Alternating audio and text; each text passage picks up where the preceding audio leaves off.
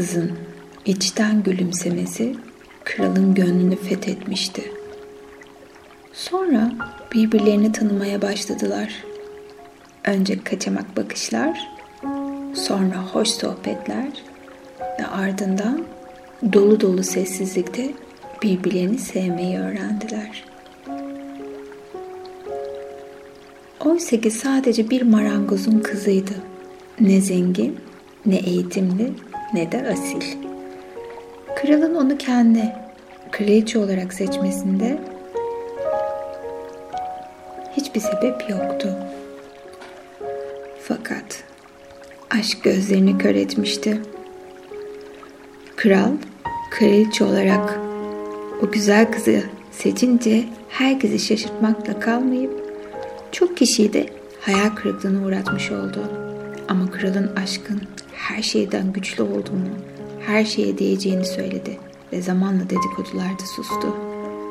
Sarayda ilk yıllar mutluluk içinde geçti. Genç ve güzel kraliçe herkesin gönlünü kazanmıştı. En eski kafalı danışmanlar bile halktan birinin saraya girmiş olmasının iyi bir şey olabileceğini söylemeye başlamışlardı. Böylece yıllar birbirini kovaladı.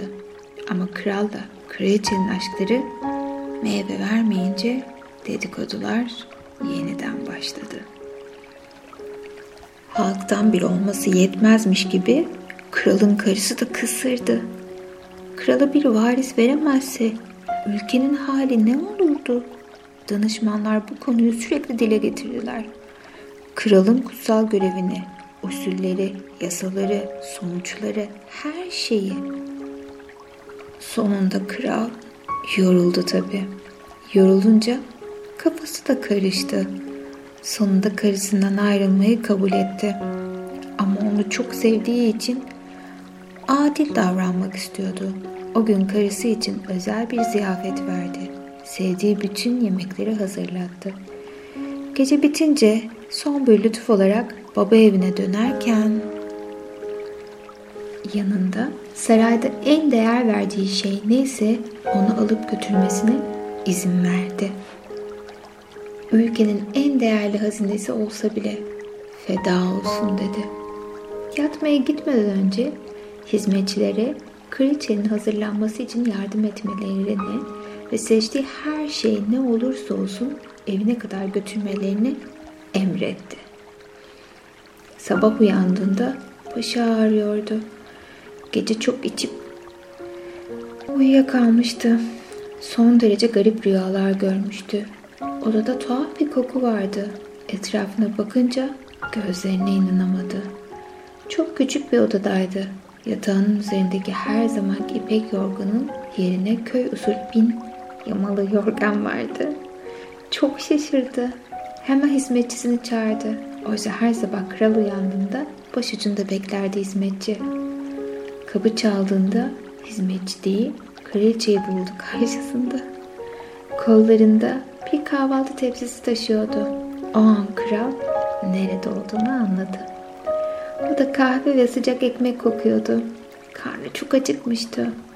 Öfkesi bir lokma bile yemesine izin vermedi. "Ne işim var benim burada? Delirdin mi sen? Beni saraydan kaçırmış olman, verdiğim kararı değiştirmez. Yaptığın şey için idam edilirsin," diye bağırdı. Kraliçe çok şaşırdı.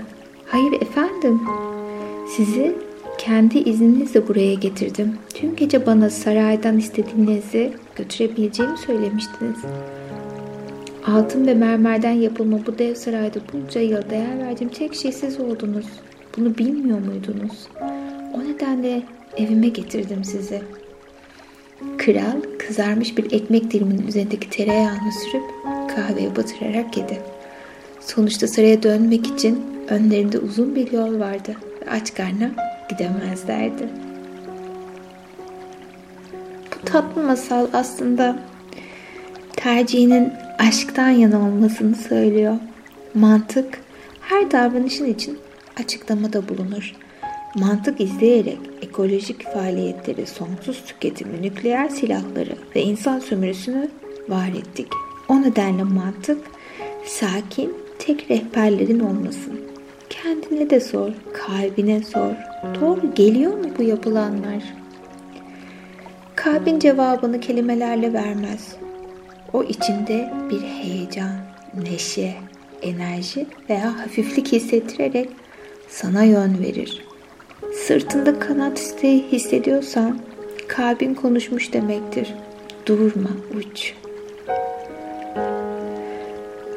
Bugünlerde sırtında kanat hissettiren ne var hayatında? Kalbin bir volkansa eğer, orada çiçekler bitemez. Geceye yeni masalla devam edelim. Dünyanın en ucunda, toprakların uzandığı en son noktada bir kaya var. Bu kayanın üzerinde bir adam oturur.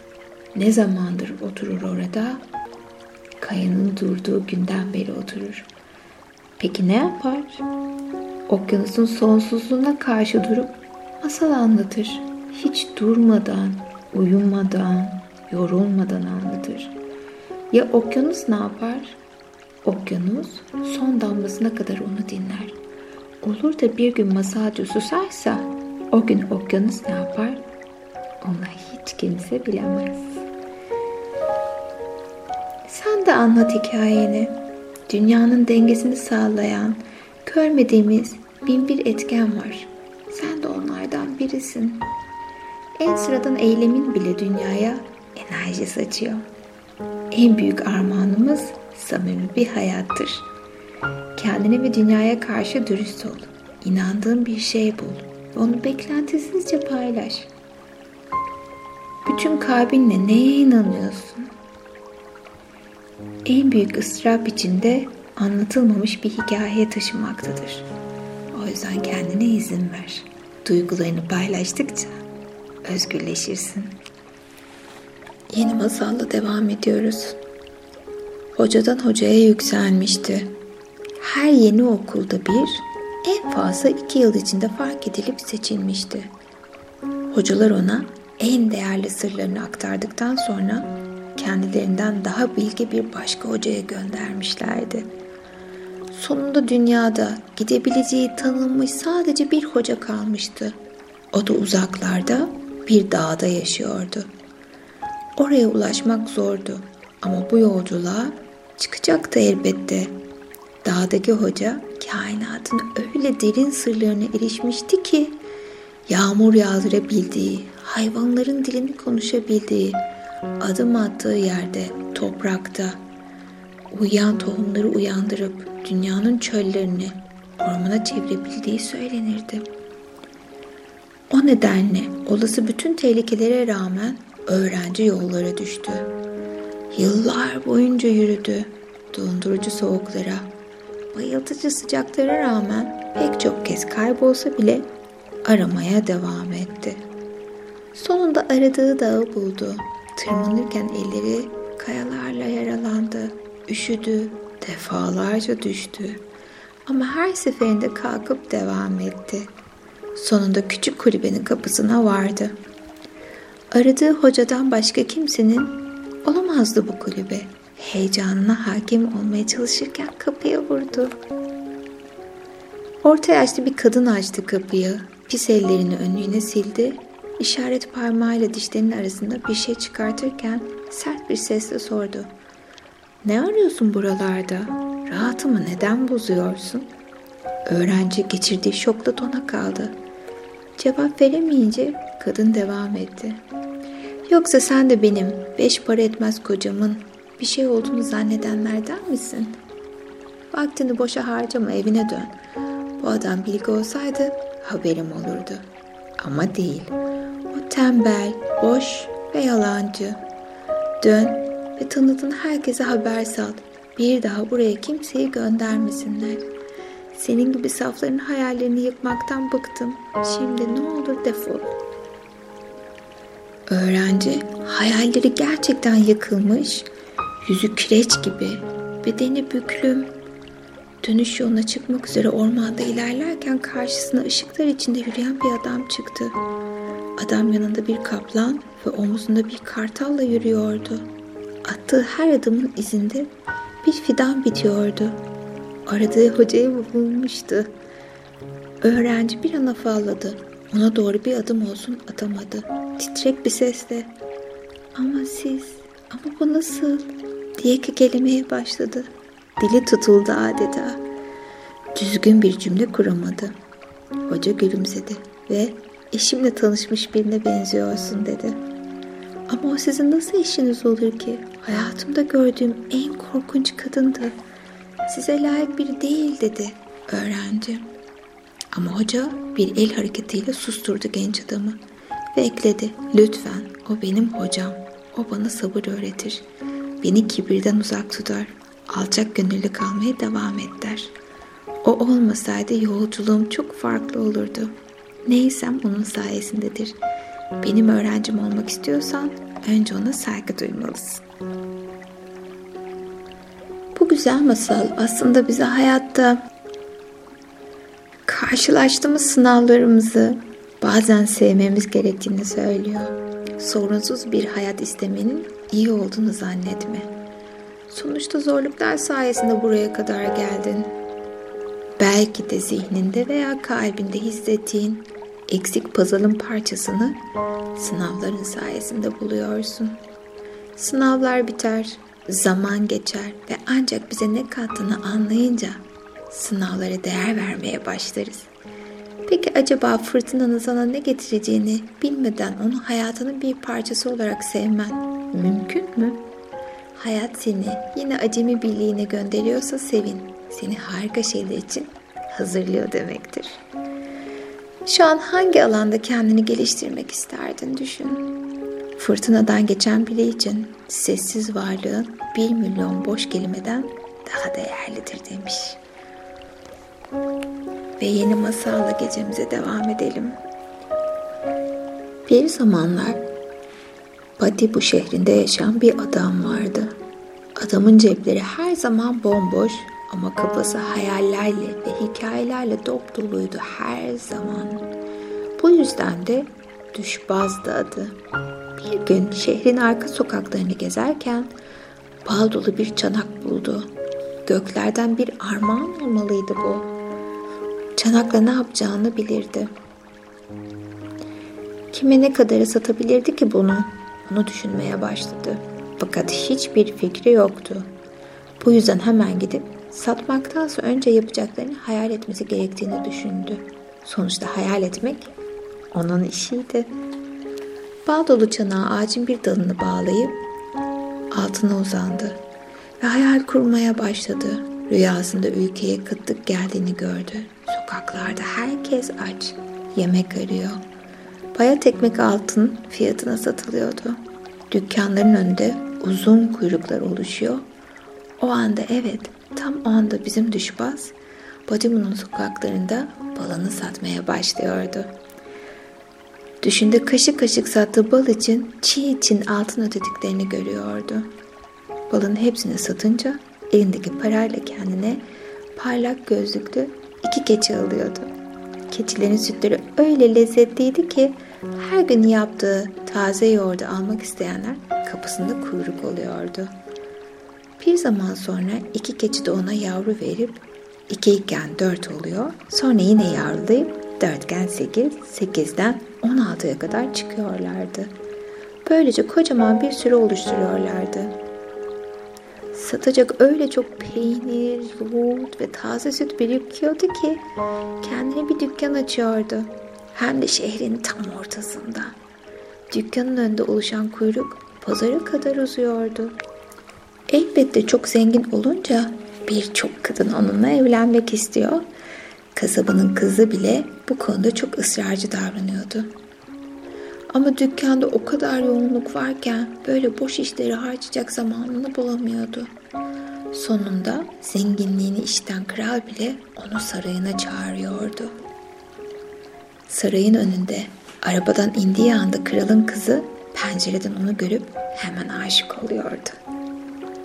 Düşbaz pencerenin altından geçerken kıza bıldırcın yumurtası büyüklüğünde bir pırlanta hediye veriyordu. Karşılığında kız ona bir mektup yazıyordu ve ona "Yarın gün batımında yağız bir at sırtında gel, beni bu saraydan kurtar" diyordu.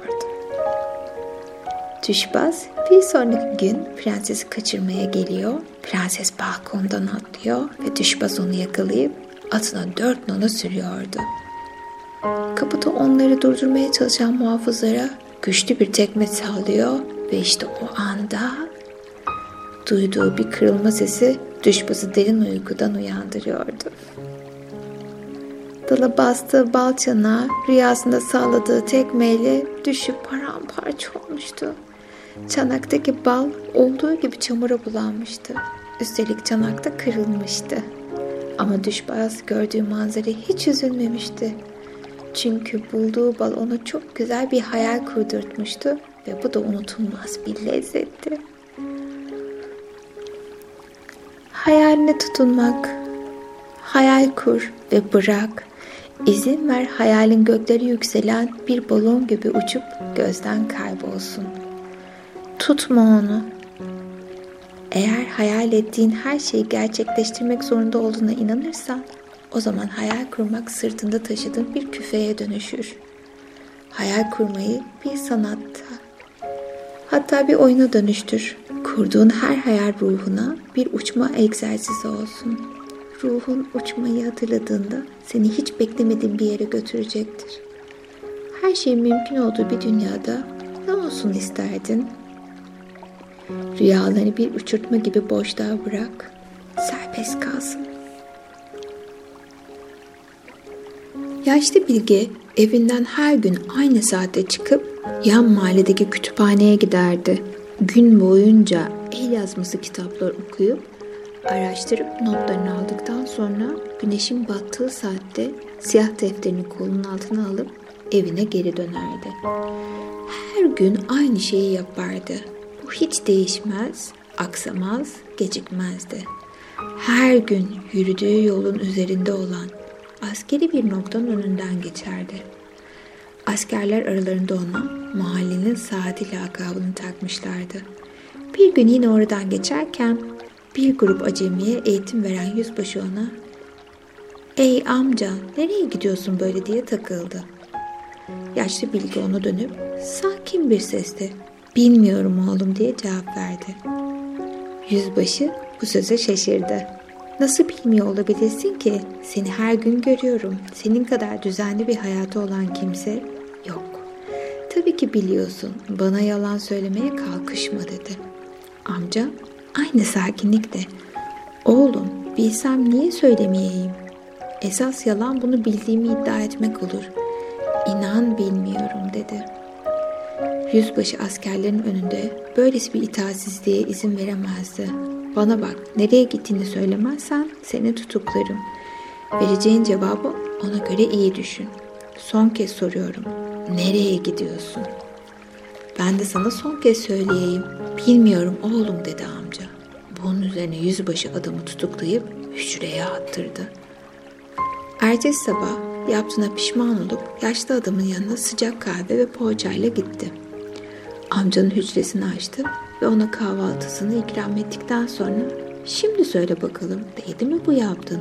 Ne diye bana kafa tuttun?" dedi.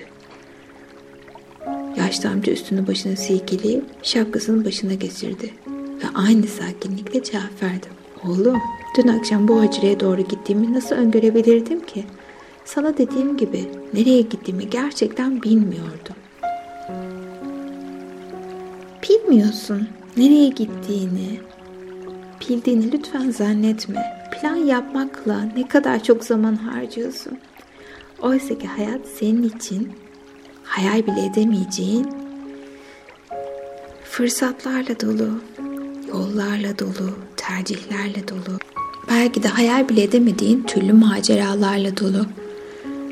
Ayakkabının sağlam, çantan sırtında olsun. Yol ayrımı geldiğinde sapmaya hazır ol. Mucize orada seni bekliyor olacaktır. Bugün plansız yürü mesela. Özellikle hiç bilmediğin sokaklardan geçmeye çalış. Ayaklarının yoluna yön vermesine izin ver. Bilmemenin keyfini yaşa." Son masalımızla devam ediyorum. Atı 4 nala giderken adam atın üstünde zor duruyordu. Hızla gidiyorlardı. Bir eliyle uları, diğer eliyle şapkasını tutuyordu. Yüzü kıpkırmızı olmuştu. Önemli bir yere yetişiyor olmalıydı. Acil bir durum olduğu kesindi. Pencerelerden onu görenler, yol kenarında ona rastlayanlar hep aynı soruyu soruyorlardı. Nereye gidiyorsun böyle? Ne oldu? O da sorular hep aynı cevabı veriyordu. Bilmiyorum, atıma sorun.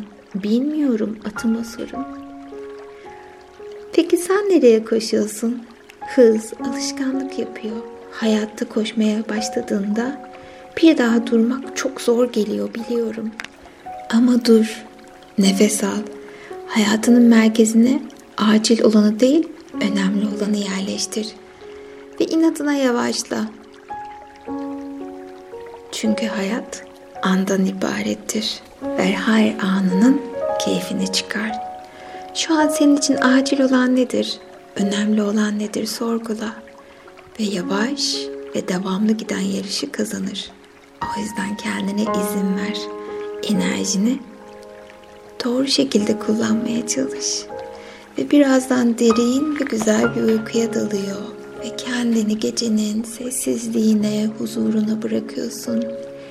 Bilinçaltın dingin ve sakin, zihnin rahatladı ve yatağının sıcaklığını fark ediyorsun. Ve evinin sana verdiği huzuru fark ediyorsun. Ve derin bir uykuya dalıyor. Ve sabahleyin tam uyanman gereken saate kadar muhteşem, kaliteli bir uykuya dalıyorsun. Ve sabahleyin uyandığında kendini rahatlamış, dinlenmiş, enerjik, hayat dolu ve kendine değer veren, inanan biri olarak uyanıyorsun.